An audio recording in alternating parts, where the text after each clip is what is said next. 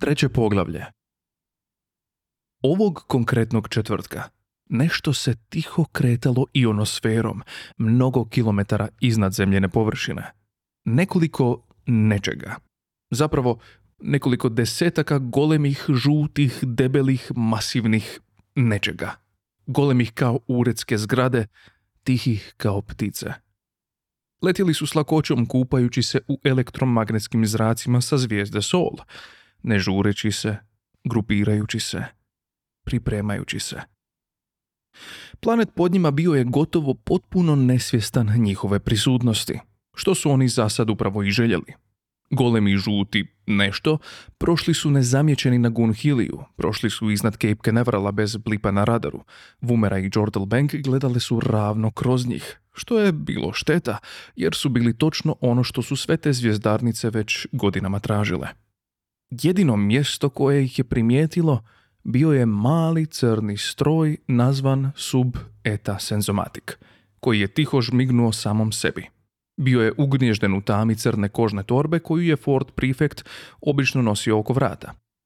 Sadržaj Fordove torbe bio je zapravo vrlo zanimljiv i svaki bi zemaljski fizičar iskolačio oči kad bi ga vidio. Što je bio razlog zašto je Ford uvijek na vrhu držao nekoliko ofucanih scenarija, praveći se da se nada ulozi u njima. Osim sub eta senzomatika i scenarija, imao je elektronički palac. Kratak izdepast crni štap, gladak i bez sjaja, s nekoliko plosnatih prekidača i brojčanika na jednom kraju. Osim toga, imao je i stroj koji je izgledao kao poveliki elektronički kalkulator. Stroj je imao oko stotinu malih tipki i ekran od oko 26 četvornih centimetara na kojem se u trenu mogla pronaći bilo koja od milijun stranica. Izgledao je ludo komplicirano. I to je bio jedan od razloga zašto je njegov čvrst plastični omot imao na sebi riječi bez panike, napisane velikim umirujućim slovima. Drugi je razlog bio taj što je stroj zapravo bio najvažnija knjiga koja je izašla iz velikih izdavačkih kuća Velikog medvjeda, Vodič kroz galaksiju za autostopere. Razlog zašto je objavljen u obliku mikrosubmezonske elektroničke komponente bio je što bi, da ga se izdalo u obliku običnih knjiga, međuzvijezdani stoperi trebali nekoliko nespretno velikih zgrada u kojima bi ga nosili sa sobom. Ispod toga u Fordovoj je torbi bilo nekoliko kemijskih olovaka za bacanje, blok te povelik ručnik iz robne kuće. Vodič kroz galaksiju za autostopere ima što reći o ručnicima. Ručnik je, kaže vodič, vjerojatno najmoćnija korisna stvar koju međuzvijezdani stoper može imati. Dijelom ima veliku praktičnu vrijednost. Možete ga omotati oko sebe da se zagrijete dok skačete preko hladnih mjeseca jaglan pete. Možete ležati na njemu na svjetlucavim plažama mramornog pijeska na Santraginusu 5, udišući teške morske pare. Možete spavati pod njim ispod zvijezda koje tako crveno sjaje na pustinskom svijetu Karafunu. Upotrijebiti ga kao jedro za mini splav dok plovite niz sporu tešku rijeku Moljac. Namočiti ga i koristiti se njime za borbu prsa o prsa. Omotati ga oko glave da zadržite otrovna isparavanja ili da izbjegnete pogled proždrljive bubozrobne zvijeri strala. Nevjerojatno blesava životinja Poče od pretpostavke da ako vi ne vidite nju, ni ona ne vidi vas. Glupa ko stup, ali vrlo proždrljiva. U opasnim situacijama možete mahati svojim ručnikom kao poziv u pomoć. I naravno, možete se njime osušiti ako vam se još čini dovoljno čistim. Još važnije, ručnik ima golemu psihološku vrijednost. Iz nekog razloga, ako pješak, pješak, ne stoper, otkrije da stoper ima sa sobom vlastiti ručnik, automatski će poći od pretpostavke da također posjeduje i četkicu za zube, ručnik za lice, sapun, paket keksa, čuturu, kompas, zemljovid, klupko konopca, sprej protiv komaraca, opremu za kišu, svemirsko odijelo i tako dalje. Osim toga, pješak će onda sretno posuditi stoperu bilo koji od ovih ili deset drugih predmeta koje je stoper mogao slučajno izgubiti. Ono što pješak pomisli je da svaki čovjek koji stopira uzduži poprijeko po galaksiji podnosi teške prilike, spava bilo gdje, suočava se sa strašnim stvarima, pobjeđuje i još uvijek zna gdje mu je ručnik, očito mora biti čovjek na svojemu mjestu. Odatle izraz koji je ušao u stoperski sleng, kao na primjer u Hej, kibiš onog hipača Forda prefekta? To ti je guba, kaj fakat zna gdje mu je ručnik. Kibiti. Znati, poznavati, upoznati, imati spolne odnose s hipač. Fakat cool frajer. Guba. Fakat totalno cool frajer. Uknjižden mirno na ručniku u Fordovoj torbi, sub eta senzomatik počeo je brže žmigati. Kilometrima iznad površine planeta golemi žuti nešto počeli su se raspoređivati u borbene formacije. U Jordal Banku netko je odlučio da je vrijeme za finu, relaksirajuću šalicu čaja. Imaš ručnik? Rekao je iznenada Ford prefekt Arturu. Artur se ogledao oko sebe boreći se sa svojim trećim pivom. Zašto? Što? Ne, e, trebao bih. Odustao je od iznenađivanja. Izgledalo je da to više nema smisla. Ford je nervozno pusnuo jezikom. Ispi. Potaknuo ga je. U tom se trenutku tup i zvuk lomljave izvana probio kroz tihi mrmor paba, kroz zvuk džuboksa, kroz zvuk čovjeka pokraj Forda koji je štucao nad viskijem koji mu je Ford konačno platio. Artur se zagrsnuo od piva, skočio na noge. Što je to? Zakevtao je. Ne brini se. Rekao je Ford, Nisu još počeli. Hvala Bogu. rekao je Artur i opustio se. Vjerojatno to samo ruše tvoju kuću. Rekao je Ford dovršavajući zadnje pivo. Molim? Poviće Artur. Odjednom je Fordova čarolija prestala djelovati. Artur je divlje pogledao oko sebe te pritrčao prozoru. Bože, stvarno, ruši mi kuću. Kvragu, šta radim u pubu Forde? U ovoj je fazi to sve jedno. Rekao je Ford. Pusti ih da se zabavljaju. Zabavljaju! Zakevće Artur. Zabavljaju! Na brzinu je kroz prozor provjerio govore li o istome. Prokleta zabava! Zatulio je i istrčao iz paba bijesno mašući gotovo praznom pivskom čašom. Toga dana nije stekao prijatelje u pubu. Stanite, vandali! Razrači domova! Urlao je Artur. Poludjeli vizigoti, stanite već jednom! Ford će morati za njim. Okrenuo se prema barmenu i zatražio je četiri paketa kikirikija. Izvolite, gospon, rekao je barmen spustivši pakete na šank. 28 peni, ako biste bili tako ljubazni. Ford je bio vrlo ljubazan. Dao je barmenu još jednu novčanicu od pet funti i rekao mu da zadrži ostatak. Barmen se zagledao u ostatak novca, a zatim pogledao Forda. Odjednom je zadrhtao. Na tren je osjetio nešto što nije razumio, jer to nitko na zemlji još nikad nije iskusio. U trenucima velikog stresa, svaki oblik života koji postoji ispušta tanušan signal. Taj signal nosi precizan i gotovo patetičan osjećaj o tome koliko je to biće udaljeno od mjesta svojeg rođenja. Na zemlji je nemoguće biti više od 20.000 km udaljen od svojeg rodnog mjesta, što i nije jako daleko, pa su takvi signali preslabi da bi ih netko zamijetio. Ford Prefect je u tom trenutku bio pod velikim stresom, a bio je rođen 600 svjetlosnih godina daleko u neposrednoj blizini Betelgeza. Osjetivši šokantan, neshvatljiv dojam udaljenosti, barmenu se na tren zavrtjelo u glavi. Nije znao što to znači, ali pogledao je Forda Prefekta s novim osjećajem poštovanja, gotovo divljenja. Mislite ozbiljno, gospon? Rekao je tihim šapatom koji je uspio ušutkati cijeli pub. Mislite da će svijet propasti? Da. Reče Ford. Ali danas, popodne? Ford se oporavio. Bio je u svojem najzafrkanskijem raspoloženju. Da. Reče veselo. Rekao bih za manje od dvije minute. Barmen nije mogao vjerovati da vodi ovakav razgovor, kao što nije mogao vjerovati ni da je osjetio onaj osjećaj od maloprije.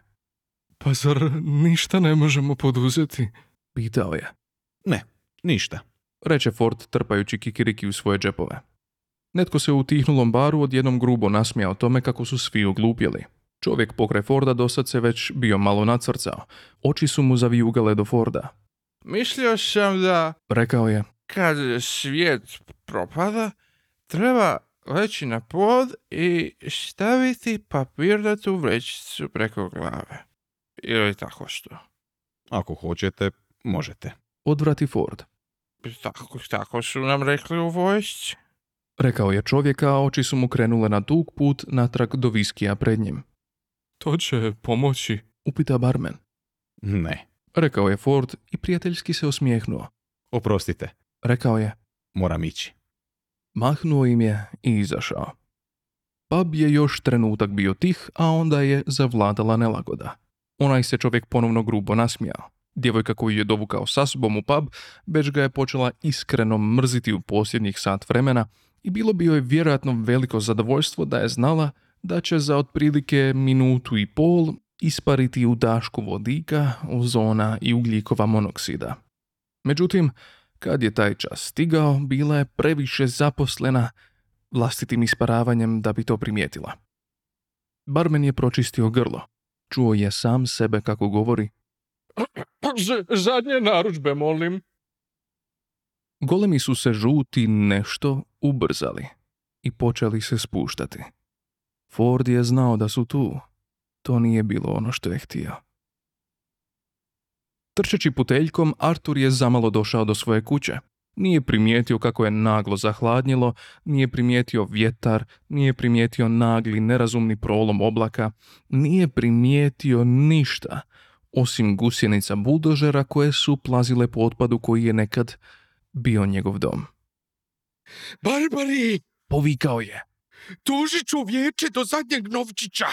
Objesit ću vas, odrubit ću vam glavu i raščetvorit vas.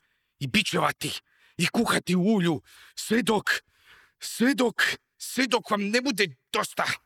Ford je trčao za njim vrlo brzo, vrlo, vrlo brzo. A onda ću početi od početka. Vikao je Artur. A kad završim, pokupit ću sve komadiće i skakati po njima. Artur nije primijetio da su ljudi bježali iz buldožera. Nije primijetio da je gospodin Proser izbezumljeno buljio u nebo. Gospodin Proser je primijetio da golemi žuti nešto vrište kroz oblake. Nemoguće golemi žuti nešto. I skakat ću po njima tako dugo, Vikao je Artur još trčeći. dok ne dobijem žuljeve ili dok ne smislim nešto još neugodnije. A onda, Artur se spotaknuo i pao glavom prema naprijed. Zakotrljao se i završio na leđima.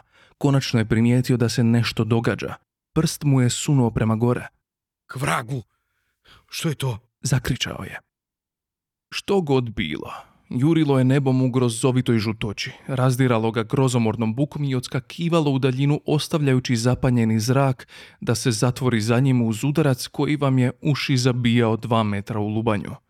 Još je jedan išao za njim i napravio isto, samo još glasnije. Teško je točno reći što su ljudi na površini planeta sad radili, jer nisu zapravo ni sami znali što rade. Ništa od toga nije imalo baš puno smisla. Utrčavanje u kuću, istrčavanje iz nje, bezglasno zavijanje na buku, svuda su po svijetu gradske ulice eksplodirale od ljudi, automobili su se zalijetali jedni u druge dok je buka padala po njima i zatim se kotrljala dalje kao plimni val preko brda i dolina, pustinja i oceana, na izgled raspljeskavajući sve što bi pogodila. Samo je jedan čovjek stajao i gledao u nebo. Stajao je s užasnom tugom u očima i gumenim čepićima u ušima. Znao je točno što se događa. Znao je otkako je njegov subeta senzomatik počeo žmigati usred noći i naglo ga probudio. Upravo je to čekao svih ovih godina, ali dok je dekodirao signal sjedeći sam u svojoj maloj mračnoj sobi, hladnoća mu je stiskala srce od svih rasa u cijeloj galaksiji koje bi mogle doći i pozdraviti zemlju, pomislio je, to su morali biti baš vogonci. Ipak je znao što mora učiniti. Dok su vogonske letjelice vrištale u zraku visoko nad njim, otvorio je svoju torbu. Bacio je primjerak Josipa i nevjerojatnog tehnikolorsnog kaputa, bacio je primjerak Božje čarolije. Neće mu trebati tamo kamo ide. Sve je bilo spremno. Sve je bilo pripremljeno. Znao je on gdje mu je ručnik. Nagla je tišina pogodila zemlju. Bila je zapravo još gora od buke. Neko se vrijeme ništa nije događalo. Veliki su brodovi nepomično visjeli na nebu nad svim narodima zemlje. Visjeli su nepomično, golemi, teški, mirni na nebu, svetogrđe protiv prirode. Mnoge ljude obuzeo šok dok im je um pokušavao shvatiti što gledaju. Brodovi su visjeli na nebu točno onako kako to cigle ne rade. Još se uvijek ništa nije dogodilo. Zatim se pojavio tihi šapat, nagli, prostrani šapat otvorenoga posvudašnjeg zvuka. Svaka hi-fi linija na svijetu, svaki radio, svaki televizor, svaki kazetofon, svaki dubokotonac, visokotonac i zvučnik srednjeg raspona na svijetu mirno se uključio. Svaka konzerva, svaka kanta za smeće, svaki prozor, svaki auto, svaka vinska čaša, svaka ploča zahrđalog metala aktivirala se kao akustički savršena rezonantna ploča. Prije nego što zemlja pogine, dobit će ono najbolje u reprodukciji zvuka. Najbolji razglas koji je ikad izrađen. Ali nije bilo koncerta, nije bilo glazbe, nije bilo fanfara, samo jednostavna poruka. Ljudi zemlje, molim vašu pozornost. Rekao je neki glas i bilo je divno. Predivan, savršen kvadrofonski zvuk bez i najmanjeg traga distorzije, tako čist da bi i hrabar čovjek zaplakao. Govori prostetnik Vogon Jelc iz Galaktičkog hipersvemirskog vijeća za planiranje. Nastavio je glas Kako ste nesumnjivo znali, planovi za razvoj vanjskih dijelova galaksije zahtijevaju gradnju hipersvemirskog ekspresnog puta kroz vaš sunčev sustav. I, nažalost, vaš je planet među onima koji su predviđeni za rušenje. E, Proces će trajati malo manje od dvije vaše zemaljske minute. Hvala. Razglas je zamro. Užas neshvaćanja spustio se na ljude sa zemlje. Užas se polako kretao kroz okupljene gomile kao da su željezna prašina na komadu kartona, a pod njima se giba magnet. Panika je ponovno zavladala. Očajna, bježimo panika. Ali nije se imalo kamo pobjeći. Vidjevši to, vogonci su ponovno uključili svoj razglas. Glas je rekao. Nema smisla da se pravite tako iznenađeni. Svi planski nacrti i nalozi za rušenje bili su izloženi u lokalnom odjelu planiranja na Alpha Centauri 50 vaših zemaljskih godina. Tako da ste imali dovoljno vremena da uložite bilo kakvu službenu žalbu. E sad je prekasno da počnete stvarati probleme. Razglas je ponovno utihnuo, a odjek mu je lebdio nad zemljom. Golemi brodovi polako su se mirnom snagom okrenuli na nebu. Na donjoj strani svakog broda otvorila su se po jedna vrata. Prazan, crn prostor. Dosad je netko već uspio pokrenuti radio predajnik, pronaći valnu duljinu i poslati poruku vogonskim brodovima da se zauzme za planet. Nitko nikad nije čuo što je ta osoba rekla. Čuli su samo odgovor. Razglas je prasnuo natrag u život. Glas je bio iznerviran. Rekao je, Kako to mislite da niste nikad bili na Alpha Centauri? Za ime Božja ljudska rasa, pa to je samo četiri svjetlosne godine udaljeno, znate? Žao mi je. Ali ako vam se ne da baviti lokalnim pitanjima, to je vaš problem. Pokreni zrake za uništenje. svjetlo je poteklo kroz otvore na prodovima. Ne znam. Rekao je glas na razglasu. Prokleti apatični planet. Uopće mi nije žao. Prekinuo je. Čula se užasna grozna tišina. Čula se užasna grozna buka. Čula se užasna grozna tišina. Vogonska građevinska flota otplovila je dalje u crnu zvijezdanu prazninu.